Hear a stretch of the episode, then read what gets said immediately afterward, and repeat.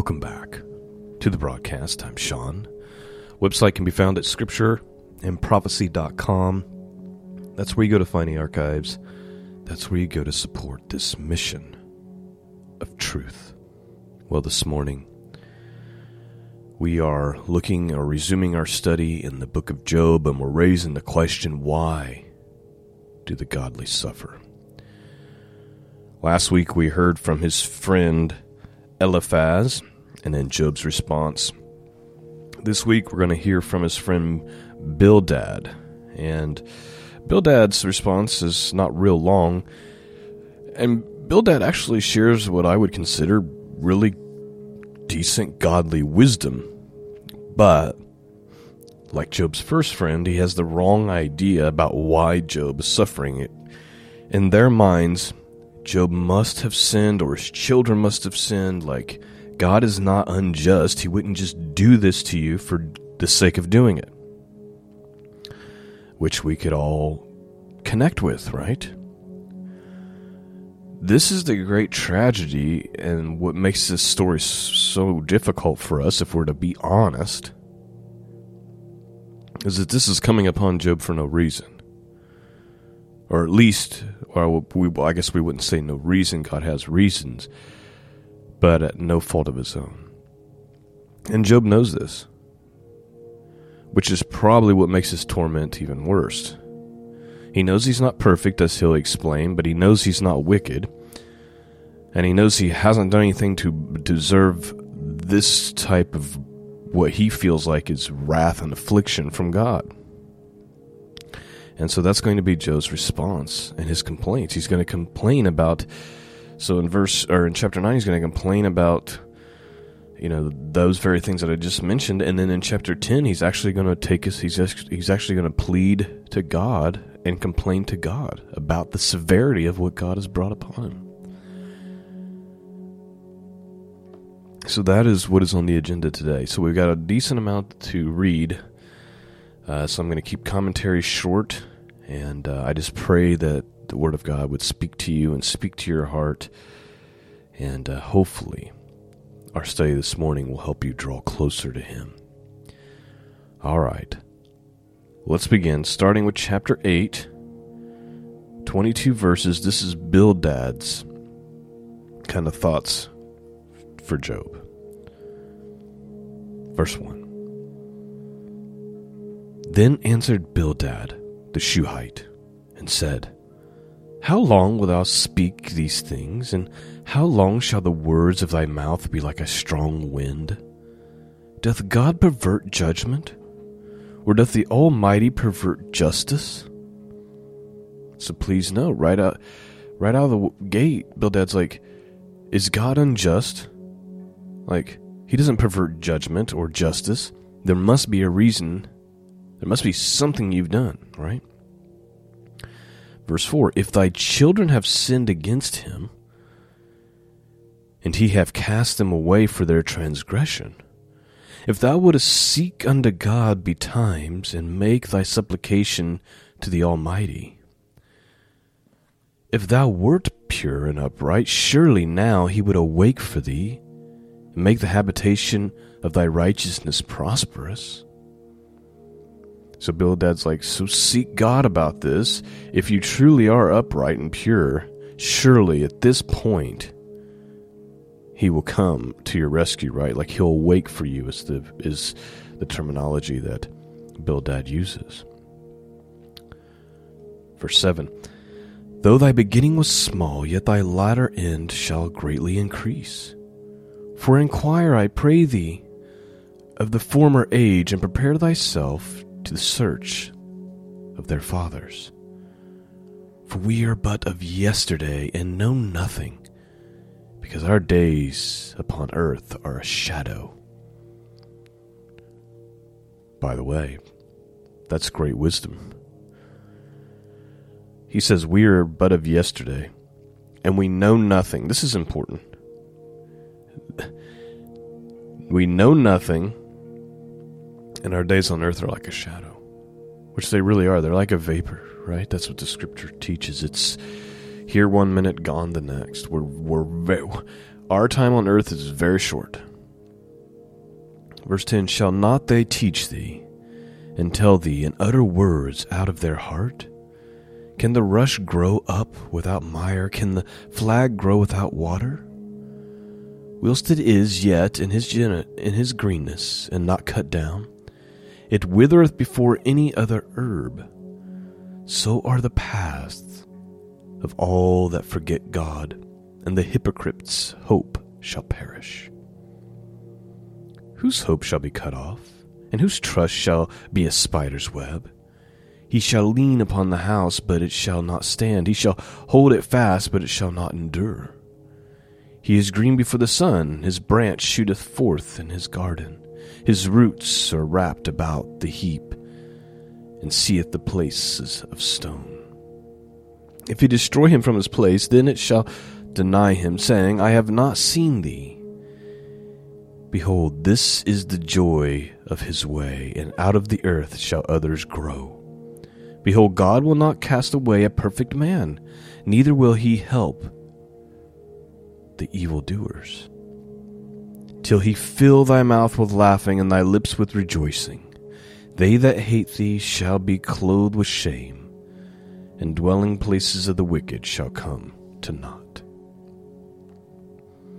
So there's Bildad's uh, thoughts he's going to he shared with Job. So now we're going to get Job's response to Bildad, and then Job's response to God, basically, or his thoughts to God. P- keep in mind the type of writing we're reading is poetic. So the Bible has all types of all forms of of types in it. So you know you have po- poetry types like Job, Psalms. You have apocalyptic types, um, like the book of Revelation. It's important to understand what type of writing you're dealing with.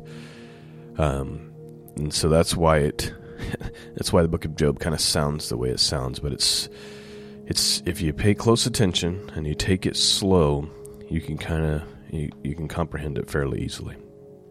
All right. So let's read chapter 9 real quick. Job's response to Bildad. Here we go. Then Job answered and said, I know it is so of truth, but how should a man be just with God? If he will contend with him, he cannot answer him one of a thousand. He is wise in heart and mighty in strength. Who hath hardened himself against him and prospered?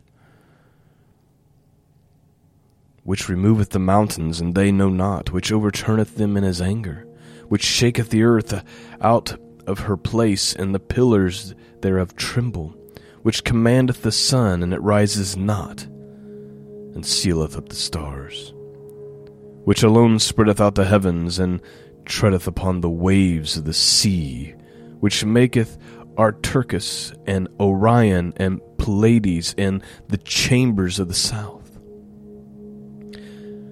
Please note, just a short little side note, uh, nothing to dig into too much right now, but uh, these ideas of pillars and um, chambers, uh, the book of Enoch goes into great detail about those things. Uh, just uh, for future reference. Verse 10 Which doeth great things past finding out, yea, and wonders without number. Lo, he goeth by me, and I see him not. He passes on also, but I perceive him not. Behold, he taketh away. Who can hinder him? Who will say unto him, What doest thou? So you, you see what Job is getting at. He's like, how can you complain to God? Like he can you can't resist anything he wants to do to you whether you like it or not. Whether you agree with it or not. What are you going to do? And he's right. That's this last statement is he's, as he says, He taketh away, like God takes things away from us, and who can hinder him? And who can say to him, Why do you do this?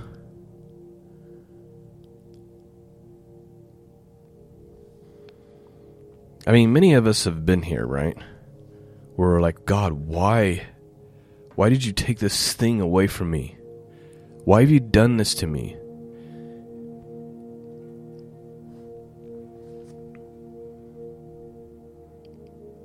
Verse 13 If God will not withdraw his anger, the proud helpers do stoop under him. How much less shall I answer him and choose out my words to reason with him? Whom though I were righteous, yet would I not answer, but I would make supplication to my judge. If I had called and he had answered me, yet would I not believe that he had hearkened unto my voice. For he breaketh me with a tempest and multiplieth my wounds without cause. Again, listen to Job's complaint. His, his complaint here God has injured me, and he just continues to compile it for no reason. That's understand his complaint. He breaketh me with a tempest, and then he multiplieth my wounds without cause. Verse 18 He will not suffer me to take my breath, but filled me with bitterness. If I speak of, speak of strength, lo, he is strong. And if of judgment, who shall set me a time to plead? If I justify myself, my own mouth shall condemn me. If I say I am perfect, it shall also prove me perverse. Though I were perfect, yet would I not know my soul. I would despise my life. This one thing thereof, I said it, he destroyeth the perfect and the wicked. If he scourge, if the scourge slay suddenly, he will laugh at the trial of the innocent. The earth is given into the hand of the wicked. He covereth the faces of the judges thereof. If not, where and who is he?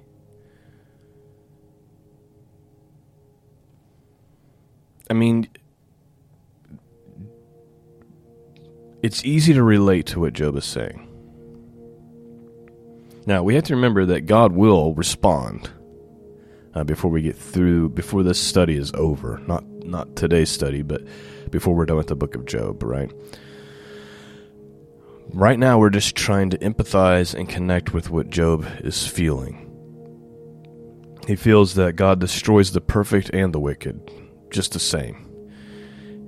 He says in verse 24, the earth is given into the hand of the wicked. Any of us looking at what's going on in the world today would say, well, that's true. He covereth the faces of judges thereof, if not, where and who is he? Now my days are swifter than a post. They flee away, they see no good. They are passed away as the swift ships, as the eagle that hasteth to the prey. If I say, I will forget my complaint, I will leave off my heaviness and comfort myself. I am afraid of all my sorrows. I know that thou wilt not hold me innocent. If I be wicked, why then labor I in vain? Hmm. If I be wicked, why then labor I in vain? I think what Job is saying here is he's saying if I'm a wick if I'm a wicked person, then why do I then why do I put effort towards the things of God? Right? Like if I'm already wicked in God's eyes, then I'm laboring in vain. Like why why would I be doing this? If I wash myself with sorrow water and make my hands never so clean, yet shalt thou plunge me in the ditch, and my own clothes shall abhor me. For he is not a man as I am, that I should answer him, and we should come together in judgment. So Job's saying it's not like God is a, a human being. We can't like just come together and talk this out. He's the creator of all things. He can take a mountain and throw it in the sea.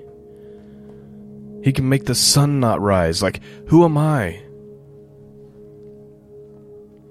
Verse 33 Neither is there any daysman between us that might lay his hand upon us both. Let him take his rod away from me, and let not his fear terrify me. Then I would speak and not fear him. But it is not so with me.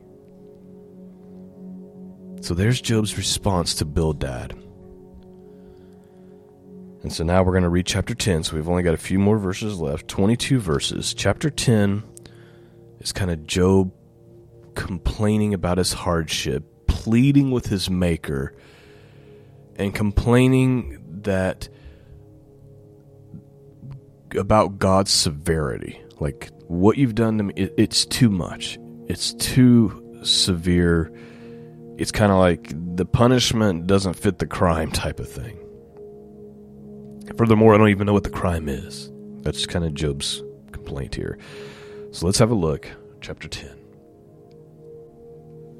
verse 1. My soul is weary of my life. I will leave my complaint upon myself. I will speak in the bitterness of my soul. I will say unto God, Do not condemn me. Show me what for thou contendest with me. So right out of the gate, Job's like, "Tell, show me what I've done wrong." It is good unto thee that thou shouldest oppress, that thou shouldest despise the work of thy hands, and shine upon the counsel of the wicked. Hast thou eyes of flesh, or seest thou as a man seeth? Are thy days the days of a man? Are thy years years of a man's days? That thou inquirest after my iniquity and searchest after my sin? Thou knowest that I am not wicked, and there is none that can deliver out of thy hand. Thy hands have made me, and fashioned me together round about, yet thou destroyest me. Remember, I beseech thee, that thou hast made me as the clay, and wilt thou bring me into dust again? Hast thou not poured me out as milk and curled me like cheese? Thou hast clothed me with skin and flesh, and hast fenced me with bones and sinews. Thou hast granted me life and favor, and thy visitation hath preserved my spirit. And these things hast thou hid in thy heart. I know that this is with thee. If I sin, then thou markest me, and thou wilt not acquit me from my iniquity. If I be wicked, woe unto me, and if I be righteous, yet will I not lift up my head. I am full of confusion, therefore seest thou my affliction. Job saying, I don't understand why this is happening. It doesn't make any sense. You know that I'm not wicked. You created me mean, are you going to, you created me like clay? Are you, are you just going to pound me back into the earth? You know, am I just going to be dust? Verse 16 For it increases. Thou huntest me as a fierce lion, and again thou showest my, thyself marvelous upon me. Thou renewest thy witness against me, and increase thy indignation upon me. Changes and war are against me. Wherefore then hast thou brought me forth out of the womb? Oh, that I had been given up the ghost, and no eye had seen me. So here, once again, Job is saying, You brought me out of the womb, but I wish that I would have died. I wish I would have given up the ghost and that no one would have ever seen me. I wish I would have died at birth. Verse 19 I should have been as though I had not been. I should have been carried from the womb to the grave. Are not my days few? Cease then and let me alone, that I might take comfort a little before I go whence I shall not return, even to the land of darkness and the shadow of death. A land of darkness is darkness itself, and of the shadow of death without any order and where the light is as darkness. That is the end of our study for this morning. Right now, obviously, the book of Job is not super encouraging, is it? And we can't help but some but kind of relate at times with what Job is complaining about. But I just encourage you not to come to any conclusions or anything like that, right? God is going to have his words with Job. And there's going to be restoration. And hopefully, we'll have a little better understanding when we get to the end uh, of this study. For now, my goal is just to relate, to understand where Job is coming from. I also relate and understand where Job's friends are coming from. They're dumbfounded also. You know, in in this last chapter we just read, chapter 10, Job kind of brings up the fact he's like, I don't understand why this is happening to me. Like, what have I done? And Job's friends are in are kind of in the same thing. They're like, clearly some clearly you've done something, Job. Surely you must have sinned. Surely your children must have sinned. Like God is not unjust. He doesn't just do this to people for no reason. Right? So they're all right now what they're all kind of dealing with. Both those both Job's friends who are on the outside and Job who's the one being afflicted is why and the and that is the ultimate question. The ultimate question that every single Christian in the history of the world has probably asked at some point why? And what makes that question so difficult is because we don't really get an answer. We never really get an answer to that question. We have a lot of whys. Why has God done it this way? Why does He continue to let the wicked grow and grow old in their wickedness?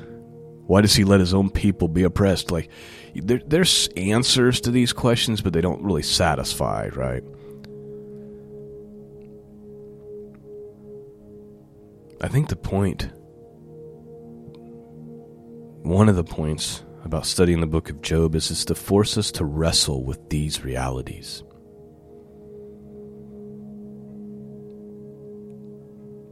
And my hope is that when we come out on the other side at the end of the study that we'll have a deeper understanding of God. And we'll have a deeper understanding of the suffering of the human condition and the suffering and maybe learn to have more empathy towards our fellow brothers and sisters who are suffering we're learning some things not to do and not to say.